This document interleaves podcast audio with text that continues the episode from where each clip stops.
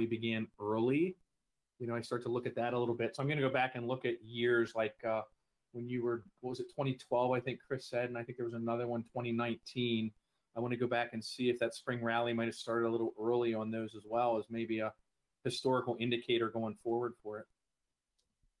Yeah, and and you know, and then you know one thing I later on will cover, um, you know, I'll go into more detail, right? Since we're we you know you mentioned it, um, you still seeing my daily chart, right, Eric? Uh, yes, I can. Okay, okay. So um, if you look at again your market calendar, okay, generally speaking, Chris referred to earlier. Um, you know, there's tend to be a run in market. Um, you know, in July. Okay, that's your back to school. Um, I guess shopping season. And historically, you know, July is is bullish. Okay, but it depends on on what the June. Okay, um, how the market behaved. Okay, and um, what I mean by that is when you get a either a, a pullback or sell off, okay, or minimally some sort of um, digestion, meaning that you know the indicator resetting for you, and then you know price kind of just just digest and going sideways a bit, um, that tends to bode a lot better for July, okay, to run up more. But when you see a June like this, okay, when it just kind of keep on giving going up, up and up and up kind of thing, um, and not really giving you any sort of um, significant pullback, um, your July rally tends to be pretty muted, meaning that you know it, it, it doesn't give you a, a huge lift. More than not, it just just kind of grind sideways and just chop you know chop around in a really tight range kind of thing. And later on, when we go through July market behavior, I'll, I'll kind of point that out. I think um, you know, if I remember correctly, um, 2019, right? This is another one homework I gave you guys for those who are on the coaching call yesterday. Go go observe July rally. Let's see what happens. Okay, when when June didn't really give you a um, um, any sort of significant pullback with digestion. Okay, so later on I'll point out in July rally, market behavior. Cool. Any other questions? I have a question. Yeah, Ines. Um, I noticed the oil, um, all three sectors, they don't usually follow that pattern. Um, sometimes even opposite. When you say that pattern, what do you mean specifically? Pattern Uh, around June, the market? uh, May and June. So June being a red candle and, and doji, and I don't see that. I went back about 20 years. They're, they're not very consistent. Sometimes even running opposite to it. Yeah, to yeah, that's that's fine. Uh, remember, Ines, um, your oil sector sometimes can run run counter to the market, meaning that it can run in opposite direction. You know, like uh, your precious metals, same thing. Okay, if, if you guys go back there, right? We, we talked about market tend to give you a um, deeper um, sell off, deeper in summer, in the August, September, October timeframe, and then that's typically when you see the um, precious metal, you know, can give you a uh, run to the upside. Um, and then, and I guess if you want to know reason, a lot of institutional money managers tend to shift their dollar, okay, into um, you know what's traditionally known more as a um, defensive sector. You, you you know gold and silver, precious metals. So yeah, correct. Ines, your observation is right. Right, certain sectors at times can run counter to the market, and that's fine. Right. So my point is, is I guess that what I'm trying to say is like um, using SPY, um, the market, the market as a, as the backbone, but then we still Mhm. have to look at individual sectors and how they behave Sure. during and June. Okay. Sure, sure, absolutely. I mean, ideally, you, you want the market and sector to run in the same direction, right? That's the Right. most ideal case. But you know, Right. there are situations where you can have an entire sector run against the market, and that's okay. Sometimes to trade, you know, in the direction of the mar- uh, the sector. Okay. Okay. Thank you. Okay, you're welcome. Any other questions? All right, back to you, Chris. Back to me in the studio.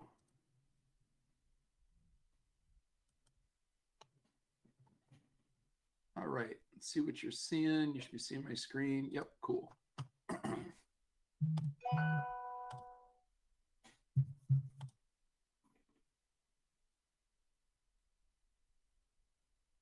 Hey, Chris, um, I didn't get a chance to get my question in.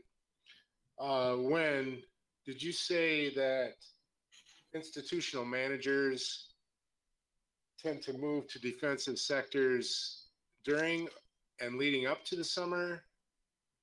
I, I Uh, missed they that. Sure.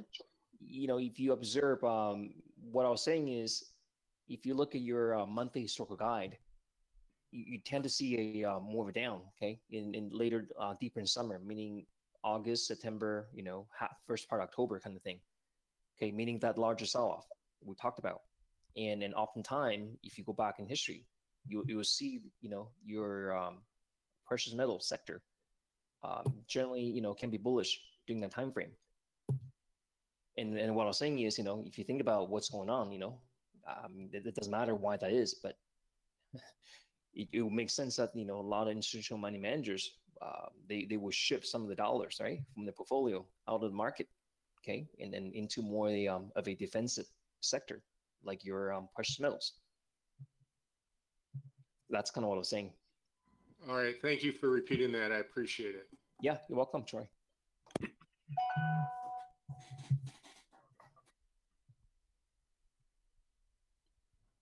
Cool. All right, let me keep moving. Um,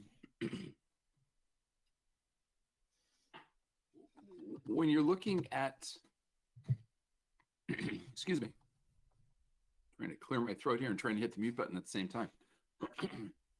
when you're going through doing your nightly analysis, you should be looking at doing, for lack of a better word, life or death trades one of those that are the the but ugly obvious. I call them the prom queens, the the ones that jump off the page. Whatever vision, whatever visual you want to come up with, that is fine.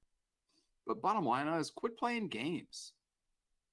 Uh, Quit taking crap stuff. Quit quit taking well, I have 50-50 chance. Quit taking the trades and go, well, I haven't had a trade in a while. Let me just do this one, even though it doesn't meet my criteria. Little voice in your head says, you know you've been studying for hours and days and you haven't seen anything let's just take this one just see what happens it, this is not that's not what trading is. It's about doing the right thing all the time. And then you comp- you compound that over time and actually doing fewer trades. You're only trading the most attractive setups. And there are trades that you're not going to do because they're not that life or death setup the the but ugly obvious things you want to watch out for the tendency to see trades or move that you're moves that you're fairly sure will move as you expect and then it moves as you expect. But the setup wasn't to your standards. Remember just because it moves in your direction that doesn't mean you should be in the trade. Wait for your setup. I could bring a 12 year old on the call. In fact we could put him on cnbc and he could talk about how great he's done since yeah mid mid March, early April in the market. He could be kicking butt. But go look at the charts. We've been on a rise. He's 12 years old. So yeah, but he's had a great three month run. I don't care. This is about doing the proper thing over and over and over. It's not about having a short term win streak. It's not it at all. It's a long term endeavor, right? Don't be swayed by a trade that was a set and go, well, it didn't quite look good enough. And then it works. And now you kick yourself. You don't do that. Some of them are going to run just because the market's moving. Don't lower your standards, right? The objective is to do the right thing and you do it over and over and over again. In your trading career, you're going to witness markets that just seem to go up and up and up without any meaningful pullbacks. When you see one of those, we're not in one now. I'm not not inferring that. When you see one of those, be cautious after it's been running for a long time, because typically the eventual pullback in that situa- in that situation, it's not going to be mild. It's not going to be mellow. It's going to be more likely brutal and painful for those that are uninformed because you got to remember a healthy market goes up and down. if you go back and study this back in 97, the market didn't decline much. In the summer, there were some heavy days of down, but not enough. And then it went right back up again. And that caused a heavy correction in 97. It wasn't a crash, but it was a good sized correction. And at that time, it felt like a huge number because the market didn't correct as it should have. along the way. In 87, market didn't decline much either. We experienced a crash. In fact, I can remember where I was that day. I can remember whose office I was sitting in and what he was saying to me. Was at work that day before I knew anything about the market. A healthy correction, eh, about 10%. Now, depending on what the market's doing before that correction, there could be times when a correction of that size could lead to uneasiness. You don't want to see a big correction all at once because that can make people panic. Ideally, a correction will go down, then it rises back up, then it goes lower several times over the next X number of weeks. Now, when we talk about volatile stocks, remember we're about what 45 days, 50 days, something like that, almost 60 days into the summer season. The market always provides opportunities to develop your skills in dealing with volatility, even during the summer when it has smaller trading ranges. Right? IBM might move two to four bucks in a day, but that isn't much of a move in a volatile market. The market always has a stock or two that will allow you to develop your skills with volatile stocks. Because when you develop your skill or your ability to handle volatile stocks or handle volatility, then you'll be positioned without any fear. You'll be positioned to capture opportunities when the market does turn volatile. Well, and then people say, well, how do you tell if a stock's volatile enough? If you're not sure that it's gut wrenching, then it's not. Because you have to learn how to handle stocks that move up and down quickly. And it should give you knots in your stomach. Now, it shouldn't be all of your trading, but you should be doing it enough that you're not afraid of it anymore. That's what you're trying to get to. And you have to be patient. Once you can afford to, you got to buy plenty of time. Always buy five months or more of time. You can buy more time, don't buy less. When you're buying options, you're buying time to allow you to be patient. Now, typically, when you're on the bigger charts, you should be initially patient, but do not become permanently patient because that's known as hopium right? You don't have to necessarily get out if it doesn't move the next day, but you learn to develop the patience. If it's not moving within yeah, ballpark three candles, reassess.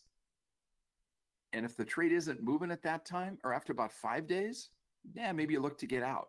Because if you, you've studied this enough, you know when you see the proper 3x and it's moving as expected, they pop. If you see a good looking 3x and you jump in, it goes sideways, you know, depending what the overall market conditions are, it's okay to be to close it. You can always go find the next victim. You don't need to be impatient the minute you enter the trade. Give it a few candles before you become impatient. But keep in mind, if you have stock, there is no pressure of time decay. But that doesn't mean you get to sit and watch it decline. You still do the same thing, but that pressure of time decay is not there when you're buying stock if the market's down today, but the indicators are still good, just be patient. You know, how many trades have you seen where every candle goes in your direction? The trades don't move like that because every candle will not move in your direction. They'll move, then they'll stall or pull back and then move some more. And the secret is you watch the indicators. Jesse Livermore, who was the, you call him the George Soros or the Warren Buffett of his day back 120 years ago, 100 years ago. Had a great quote the, mo- the big money is not in the buying and selling, it's in the waiting. And Munger's got a great quote. It, great, uh, a great quote. It takes character to sit there with all that cash and do nothing. I didn't get to where I am by going after mediocre opportunities. Please keep that in mind because some of you will be sitting on a pile of cash, whatever pile means to you, whether that's a four figure amount, whether it's a five figure amount, whether it's a six figure amount, it could be a seven figure amount, might even be an eight figure amount. Whatever that pile of cash is, that's fine. The money is wait- made in waiting, waiting for the setup, and then allowing the trade to do what it's supposed to do.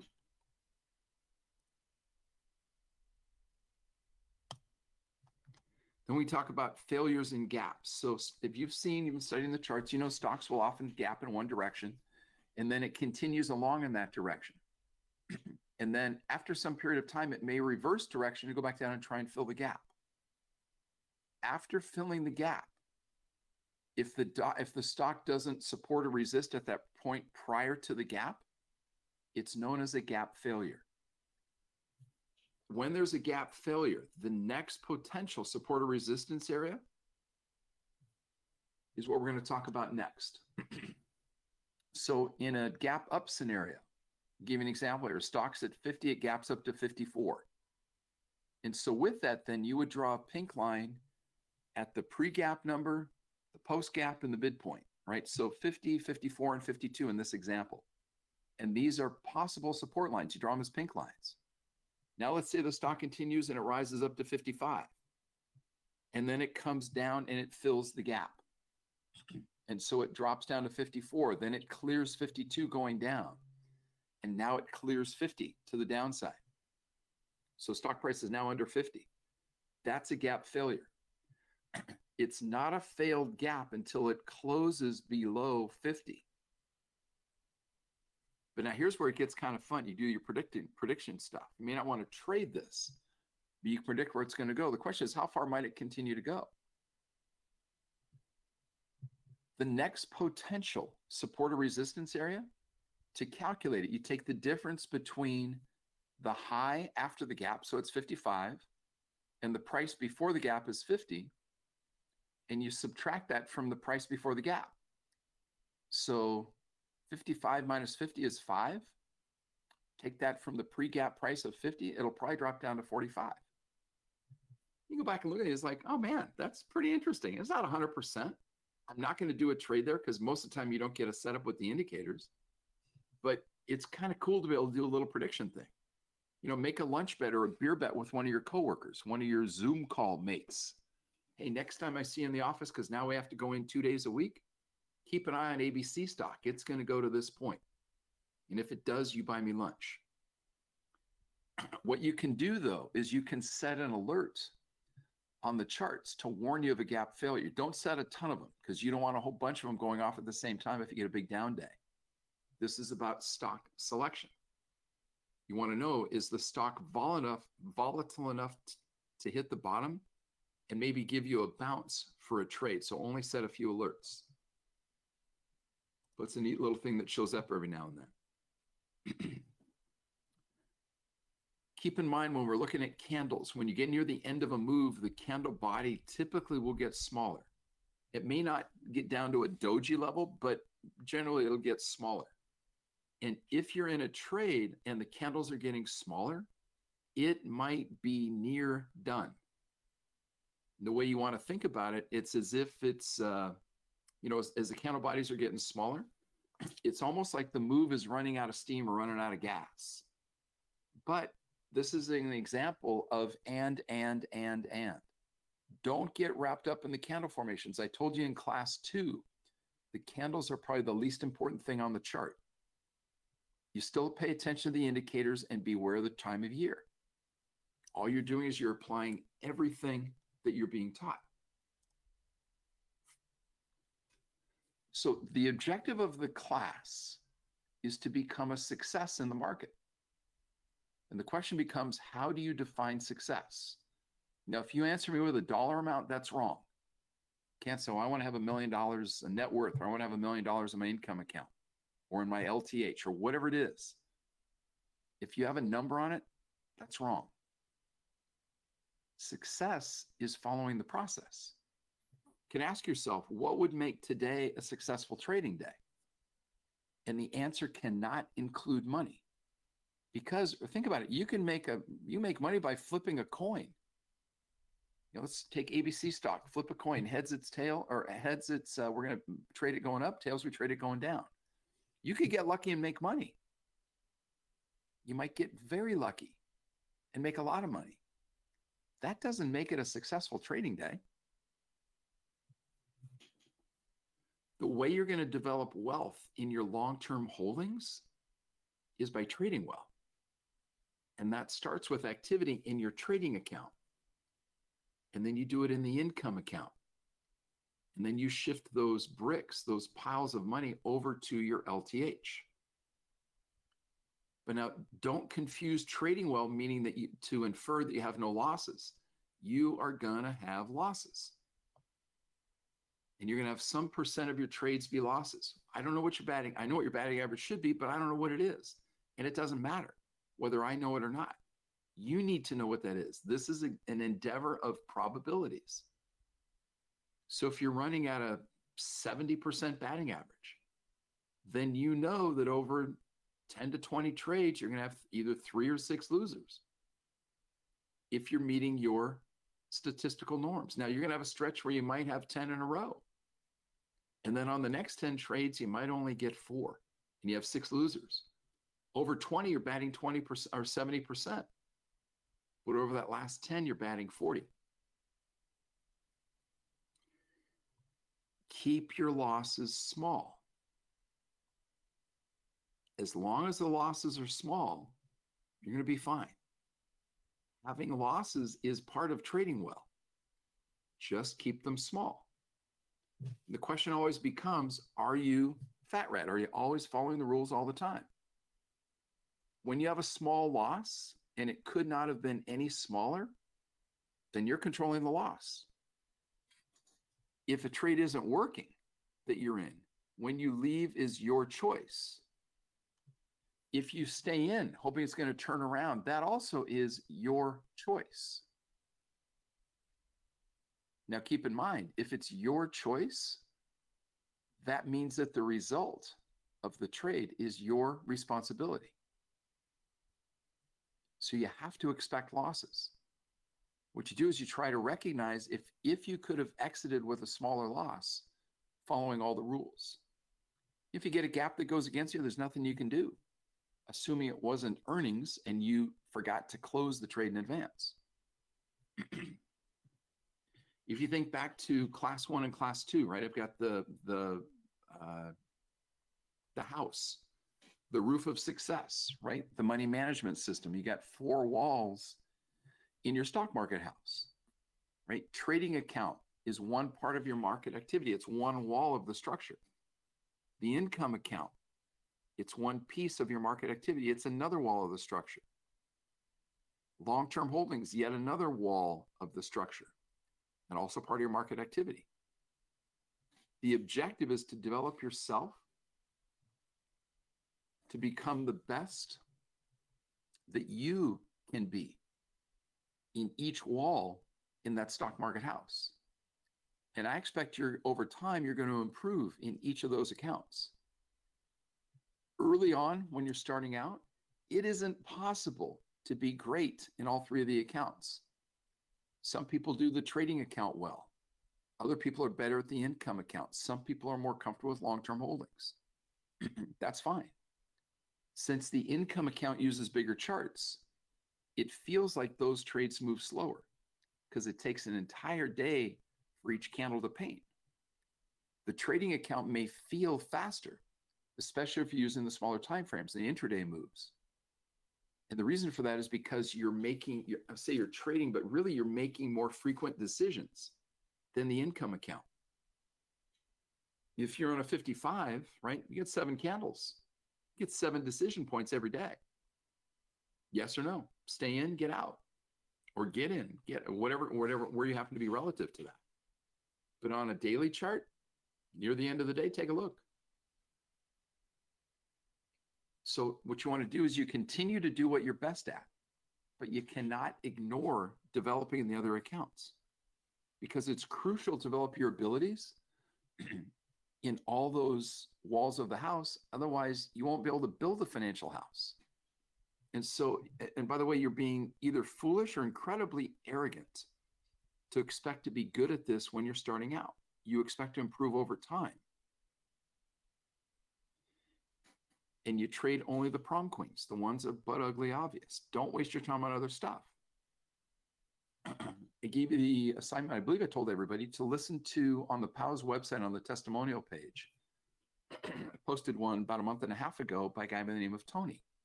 He's in class now. And in that discussion, he talked about experiencing the same thing in not wasting his time, what he called the artsy type trades. Just trade the foundational setups, the prom queens, hit the band, spread the band, come off the band, go in the direction of the bigger charts. And you learn to be selective, you learn to be discerning with your trades. Don't become addicted to trading on the smaller time frames. With big charts, you don't have to sit there and babysit them. Some of you can see the market during the day, some of you can't. That's fine. But you do the best trade that's available to you based on your schedule, not necessarily the best trade in the stock market. So one week it might be a 55 trade, another week it might be a daily. But you improve by doing the same thing over and over and over. Don't chase the artsy trades because you're thinking, well, I can't find anything else. Let me do those. I'll learn. Like, no. If your results are great on the foundational trades, why do you need to go chase shit? Especially if you can't make it work. If you make it work, that's great. If you can't make it work, don't worry about it. There's so much money to be made off just trading the foundational stuff. Because think about it. Remember what I said way back when? Your confidence is the most important thing. And you build that up by trading well. And you trade well by doing one brick at a time, brick by brick by brick. And you'll eventually evolve to where you're not, you're doing this not for the money, but because you want to trade well. You want to get to the point that you're pissed off, not that you had a losing trade, but because you executed it incorrectly. You'd be thrilled you have a losing trade if you did it correctly. No problem. That doesn't bother you. It's the ones that you shouldn't be in or that you shouldn't still be in and you're not trading well. Those are the ones that should piss you off. Right? Because now you realize that you're breaking the process. And most of the time, it's something psychological once you understand the charts. But if you can get to that point, you'll find that it becomes so much easier to take the emotions out of your trading just because you're focused on trading well.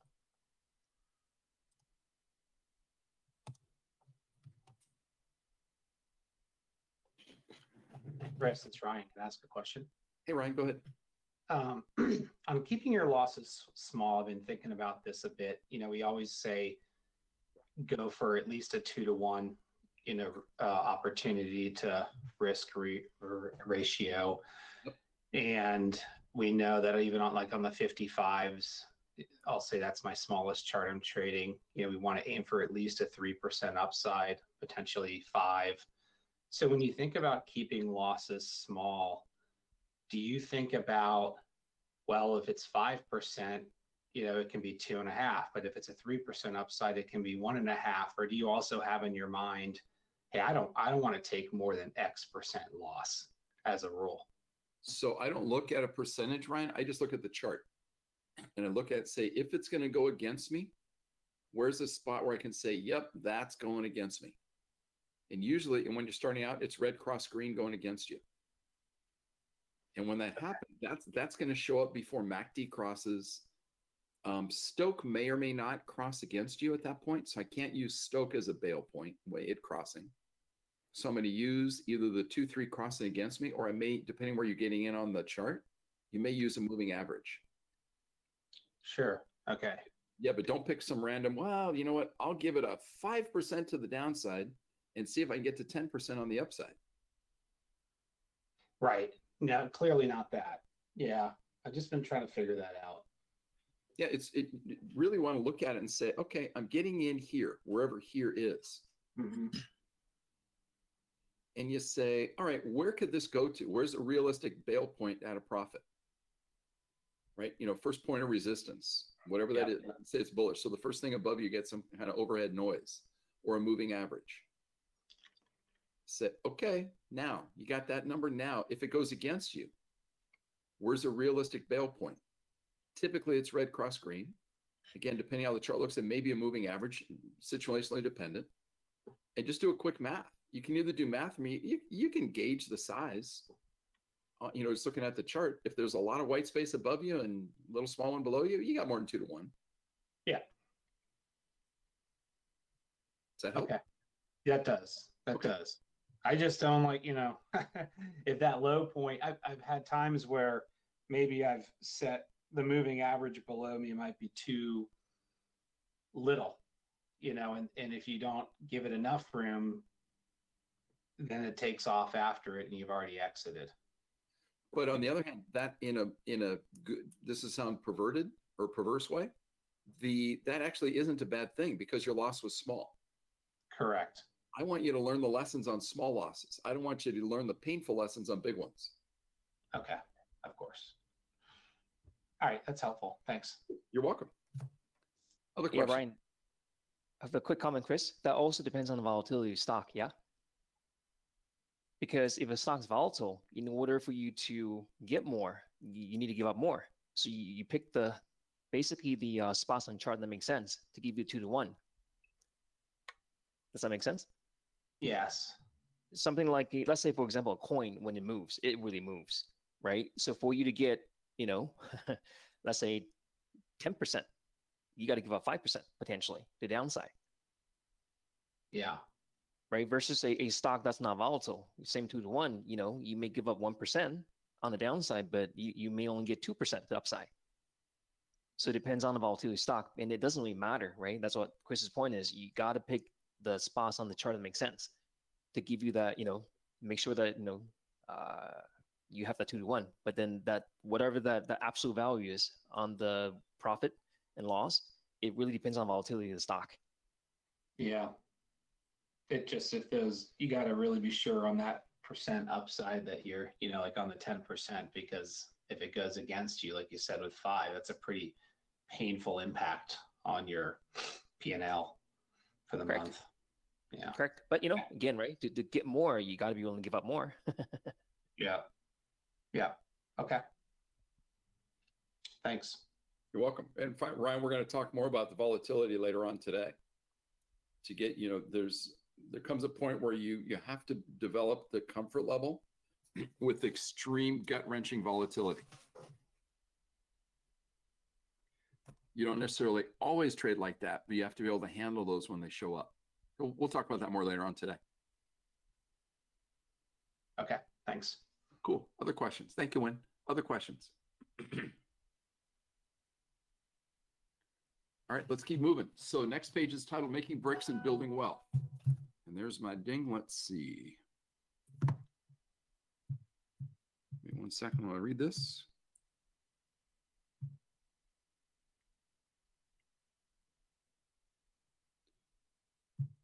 Hey, Yasha, can you come off mute?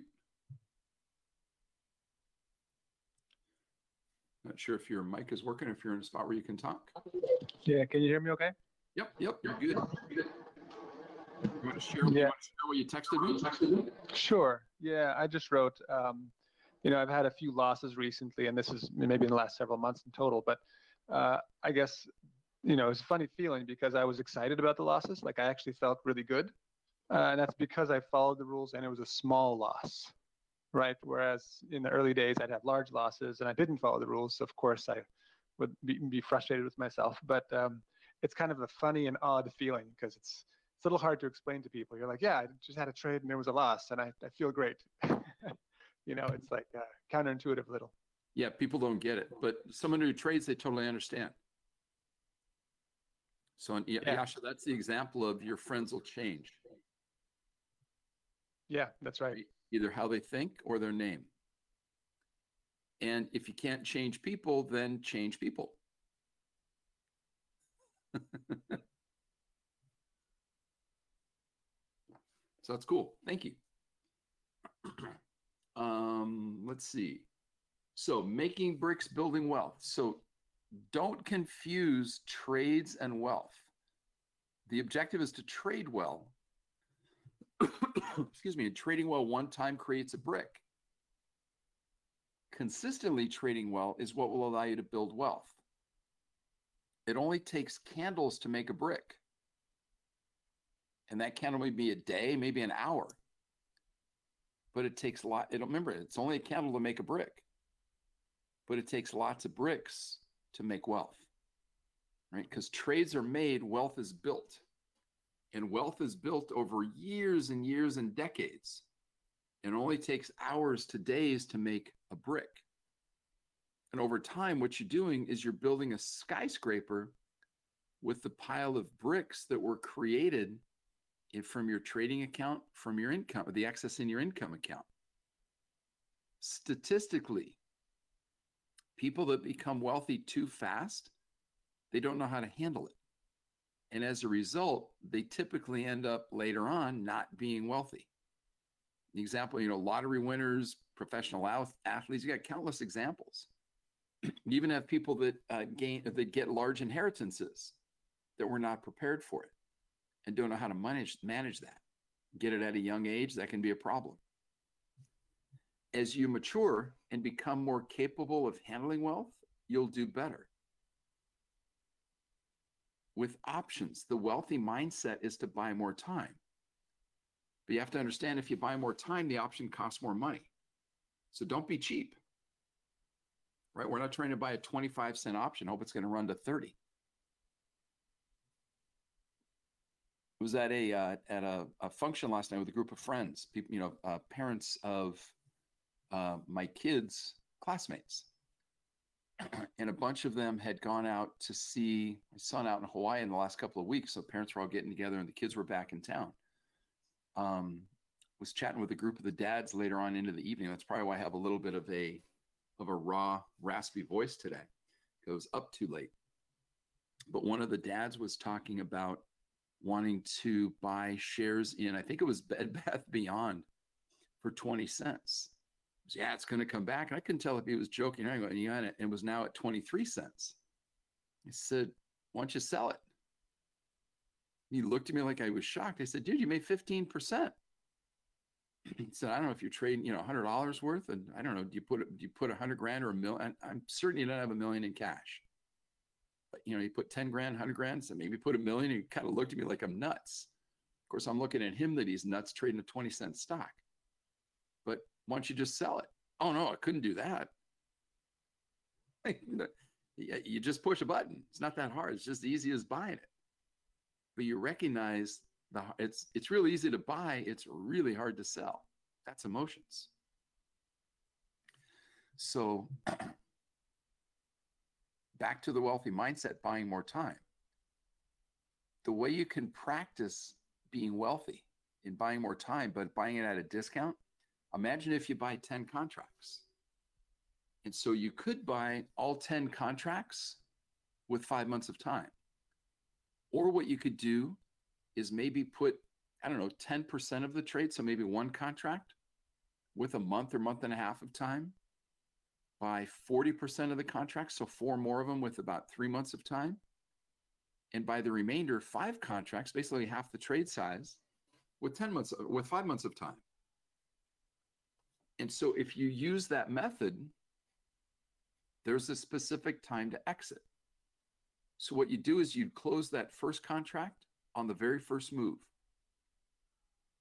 Because you can't be in it for very long because you've got such limited time to hold. You've only got four weeks of time on the option. Then you could close the next four contracts, maybe a week, week and a half out, maybe two weeks in time, if the trade lasts that long. and then you look to close the, the remaining half of the trade, the remaining five, when trading well indicates to do so. And don't do this during the summer, right? You only do this when you expect a longer move. It works well during a fall winter bullish run and maybe a bearish run from the spring high down into the summer lows. But with either strategy, the exit the same. It's a matter of where you whether you buy your full load of options with five months of time, or if you stagger the expiration dates. Now, buying five months of time is going to cost you more. And with time and experience, you'll decide that buying five months of time will be the best because trading well is buying the time to allow you a little patience. When we're in pause sessions, I ask students about their percentage gain as well as their win streak and their batting average. And I do this to let the beginners hear what's possible because everybody understands and is attracted to percentages. And it's interesting though. I've, I've learned this over the years.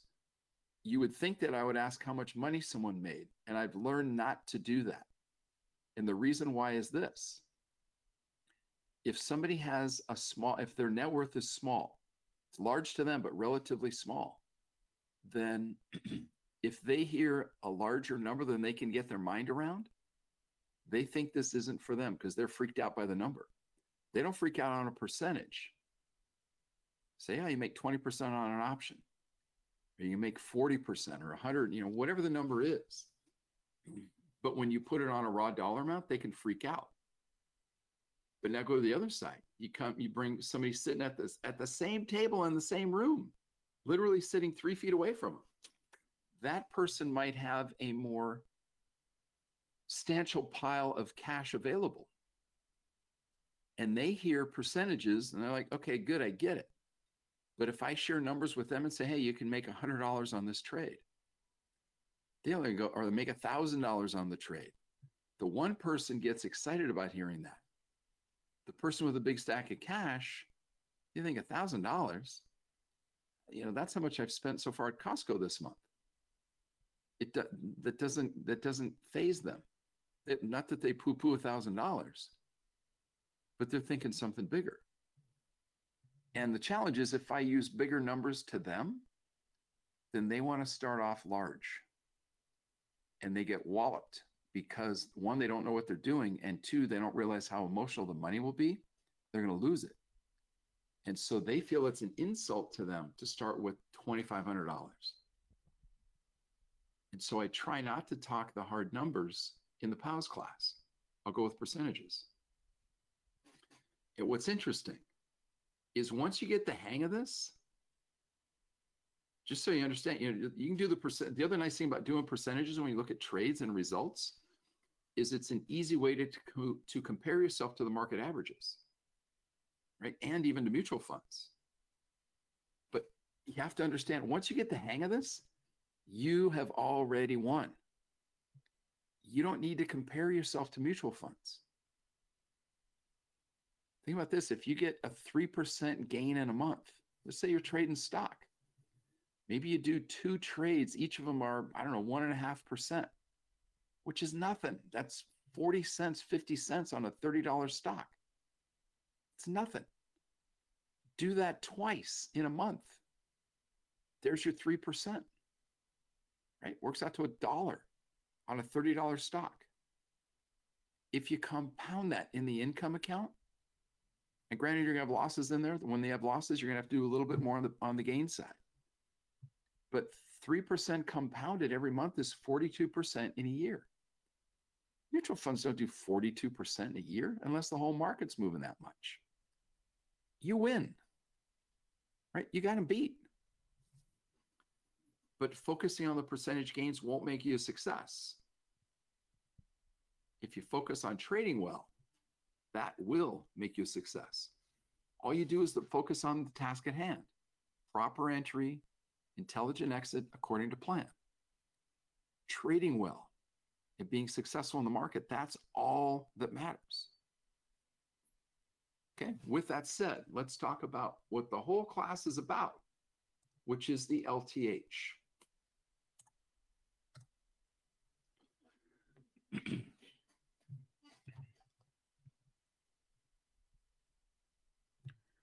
So today's talk on long-term holdings, what time we got? 1.30?